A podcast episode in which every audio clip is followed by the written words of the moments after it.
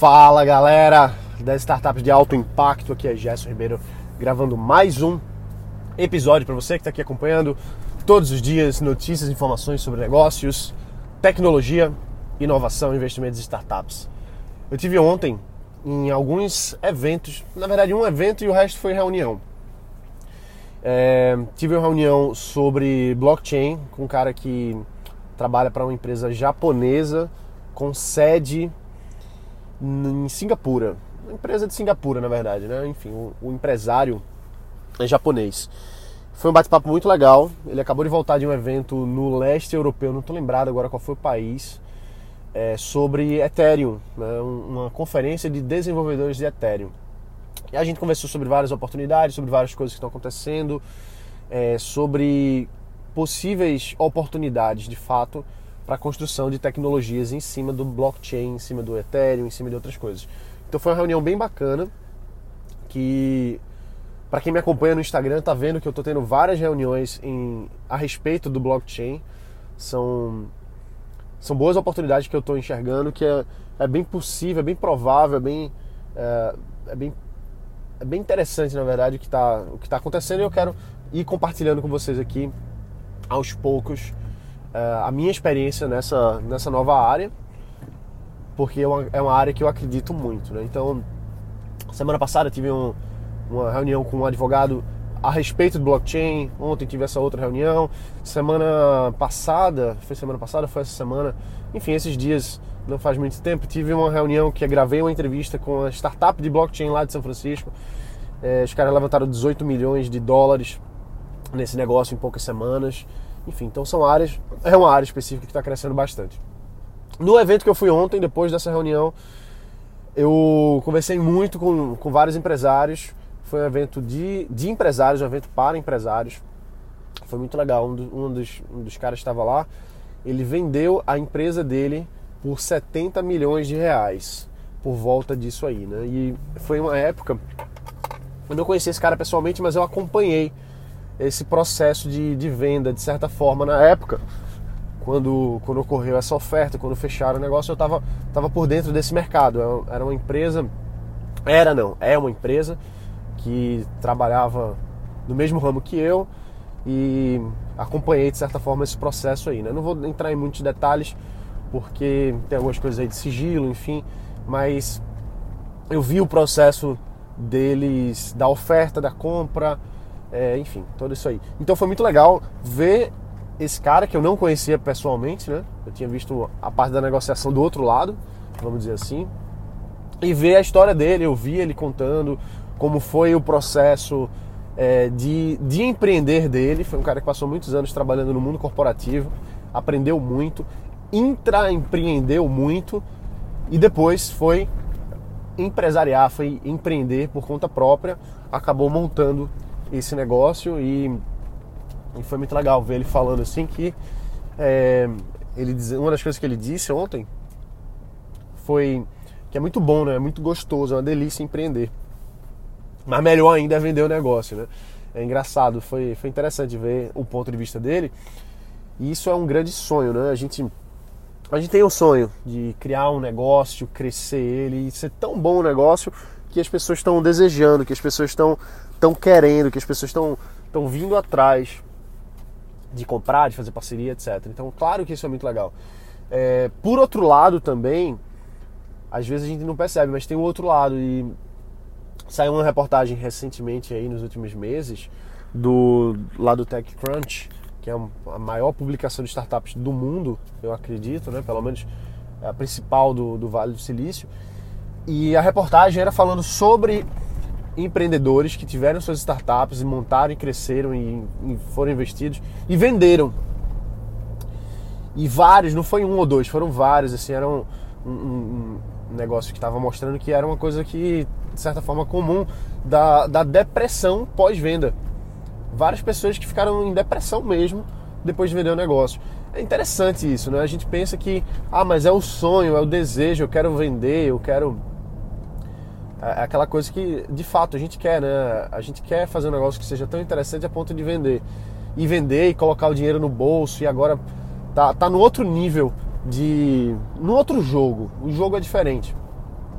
mas a gente não vê o outro lado também, que você tem o lado emocional, o lado psicológico, que às vezes é, atrapalha. Não, não é atrapalhar não é bem a palavra, assim, que pode, pode afetar algumas pessoas. Né? Isso, isso me lembra algumas situações é, na minha vida em que eu em que eu terminei uma tarefa, terminei alguma coisa e ficou vazio depois. É, é engraçado, né? Como é a, o negócio assim. A gente está sempre tentando tentando tapar um vazio, mas um vazio que leva a gente adiante, né? É como se fosse um vácuo. Aquele vácuo na frente faz com que você vá adiante. É feito uma, uma corrida de bicicleta, né? Os ciclistas eles andam em fileira, corredores também, enfim. Mas por quê? Porque você pega o vácuo. Na, na Fórmula 1 tem isso também, né? Você pega o vácuo do carro da frente. O carro da frente, ou a bicicleta da frente, está aerodinamicamente está tá sofrendo mais impactos é, por conta do vento, enfim, né? Por conta do arrasto. E quem está atrás. E quando ele se movimenta, gera um vácuo. E quem está atrás aproveita esse vácuo porque é mais fácil de andar. Fica mais leve, fica mais rápido. E esse vácuo é o que faz a gente andar, né? Faz o que a gente ir mais, ir mais adiante. Eu acho que tem isso um pouco também na, na atividade empreendedora. A gente tem um vácuo de coisas que impelem a gente para frente. É o desejo de fazer, é, não, não achar que tá bom, que sempre pode melhorar, sempre achar que dá para ganhar mais, sempre achar que dá para fazer maior, melhor. E esse vácuo, essa, essa, essa falta, é o que dá uma impulsionada, né? E quando você cumpre isso, parece que quando você cumpre esse vácuo, fechou, parece que fica um buraco que não, que não vai para canto nenhum, vamos dizer assim. Né? Eu acho que essa é uma. Pode ser uma, uma, uma visão, pelo menos é uma visão é, do que acontece nesse sentido. Mas enfim, então foi muito legal ouvir ele falando do processo de construção, de venda. Agora o cara já está empreendendo com outras coisas. Provavelmente vai vender esse negócio novo dele também. Então esse é o típico, o real empreendedor serial o empreendedor serial não é aquele cara que sai fazendo um monte de negócio e nenhum dá certo. Tá? Na minha visão, assim, o empreendedor serial é o cara que vai fazendo, dando certo. Faz o negócio, dá certo, beleza, vamos pro próximo, dá certo, beleza. Não necessariamente vende o negócio, né? não, não é obrigatório vender a empresa para ser um empreendedor serial. Mas é engraçado, assim, tem muita gente que se diz empreendedor serial porque tentou uma startup aqui, tentou uma startup ali, mas não foi nada sólido ainda. A gente tem que, tem que fazer uma coisa sólida, né? Assim, é, empreender em série é você fazer empreendimentos, né? negócios um atrás do outro. Mas negócio, e não só, ah, eu tive três startups, quatro, cinco startups, sei lá. Sei lá, assim, será que isso aí foi um negócio mesmo ou será que foi só um, um projeto, vamos dizer assim, né? Então a gente tem um pouquinho. Eu, pelo menos, eu gosto de avaliar assim. É, eu gosto de olhar para quem realmente sabe do que está falando para muita coisa, né? Assim, é por isso que conversar com esse cara ontem, ouvir a história dele, para mim foi, foi muito bacana, foi muito legal mesmo. Porque é um cara que é indiscutível. Resultado é indiscutível, não dá para você contra-argumentar resultado de ninguém. E você pegar conselho tem, pra, na minha opinião, de quem já fez, de quem já passou por aquilo ali. Não precisa ser o Bill Gates. Você não precisa pegar conselho do Bill Gates. Mas cada um no seu, no seu nível, cada um no seu degrau empresarial. Então tem gente que. Tem muita gente que eu não pego conselho, assim, que entra por um ouvido e sai pelo outro, porque. N motivos, mas ou aquela pessoa tá falando de uma coisa que ela não fez, então ela não sabe exatamente, ou aquela pessoa ali é, enfim, tá, tá falando de algo que não é, é não, é de, não é de experiência, não tá falando da experiência dela, tá falando do que ela acha. E achar, eu também acho um bocado de coisa, né? Todo mundo acha alguma coisa. Todo mundo tem as suas é, visões e, enfim, seu raciocínio. Agora, eu não, não, quero saber do meu raciocínio, eu quero saber de alguém que realmente fez de fato, e mesmo que seja contra-intuitivo alguma coisa, mas ele tem histórico para embasar e dizer assim, não faz isso porque parece ser uma boa ideia, mas na verdade vai dar problema lá na frente nisso aqui. Então, eu gosto de pegar meus conselhos de quem tá, tá na minha frente. Ou no mínimo igual. Claro, assim, tem, tenho vários amigos empresários que a gente está no mesmo nível empresarial, vamos dizer assim, pessoas inteligentíssimas, que tem boas coisas a agregar, claro que a gente ouve.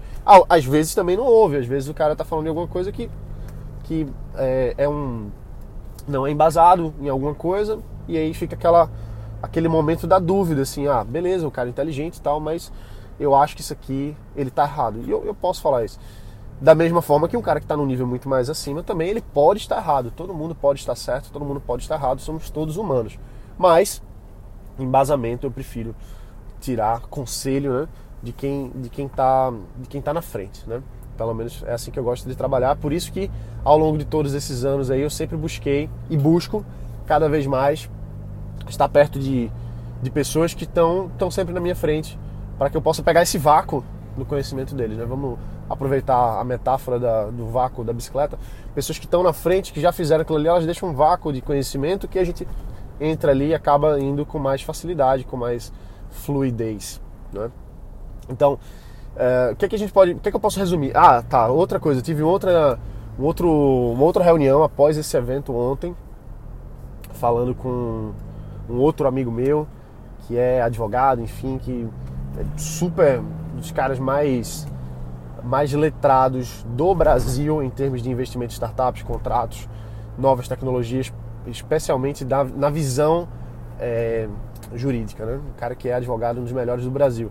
E a gente bateu um papo longo ontem, justamente a respeito do blockchain, para entender um pouquinho mais o que é que pode ser feito, quais são as, as oportunidades em cima disso.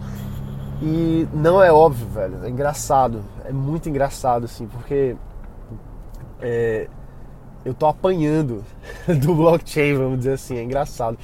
Eu tô estudando muito essa parada, tenho, tenho implementado algumas coisinhas aqui e ali para entender um pouco melhor. É, só que as aplicações práticas assim de negócio, que é o meu forte, né? Modesta parte assim, mas eu, eu meu negócio não é técnico, meu negócio é business, identificar uma, uma oportunidade e, e construir um, um, negócio em cima daquilo ali. A tecnologia, dane-se, entre aspas, assim, seja lá qual for. Pode ser um blockchain, pode ser um sistema, um software, não interessa. O que interessa, é, na minha opinião, na minha, na minha forma de trabalhar, é a oportunidade de negócio. Então, eu busco sempre ver assim, pô, isso aqui dá um negócio. Porque existe essa demanda, existe esse problema, existe isso aqui que pode resolver. E aí vamos usar a metodologia para construir negócio em cima disso. Então eu sempre faço isso. É, technology agnostic, né? alguma coisa assim, tipo, independente da tecnologia, mas o que importa mesmo é a oportunidade comercial daquilo ali. E aí, engraçado, porque eu, eu tenho facilidade com isso, né? Eu, pô, eu dou consultoria disso, eu trabalho com isso, milhares de pessoas aí acompanhando e, e indo para os meus treinamentos e tal. Ou seja, são, é uma coisa que para mim é mais fácil olhar uma oportunidade e construir uma MVP em cima, por exemplo, né? Agora, no blockchain, engraçado, não está sendo fácil não. Não está sendo fácil, assim, sendo muito transparente com você. Tem várias oportunidades interessantes, mas para algumas coisas que, que são mais próximas para mim, vamos dizer assim, não fica óbvio. E é muito interessante isso, me dá uma, uma agonia danada, porque eu quero fazer uma parada que em alguns momentos eu não consigo ver a, a oportunidade de negócio daquilo ali. Eu sei que tem, eu sei que tem. O que me dá raiva não é que não tem oportunidade, muito pelo contrário, tem muita oportunidade. Me dá raiva de mim que eu ainda não consegui enxergar claramente é, alguns negócios que possam ser construídos agora em cima disso para tanto para a gente fazer aqui na empresa, né? Tanto a gente fazer algum novo negócio em cima disso, quanto a gente poder realmente agregar mais para os nossos clientes, os nossos alunos tanto com curso, como com consultoria, como, como no podcast também, né? Falar para vocês algumas coisas aqui. Mas enfim, são as minhas divagações. Queria compartilhar com você. E é isso aí. A gente se vê aqui na próxima. Bota para quebrar, vai para os eventos, aprende, porque a gente tem que sempre aproveitar o vácuo de quem já fez, o vácuo daquela nossa vontade, daquele nosso desejo de fazer. Beleza? Um abraço, bota para quebrar e a gente se vê aqui na próxima. Valeu!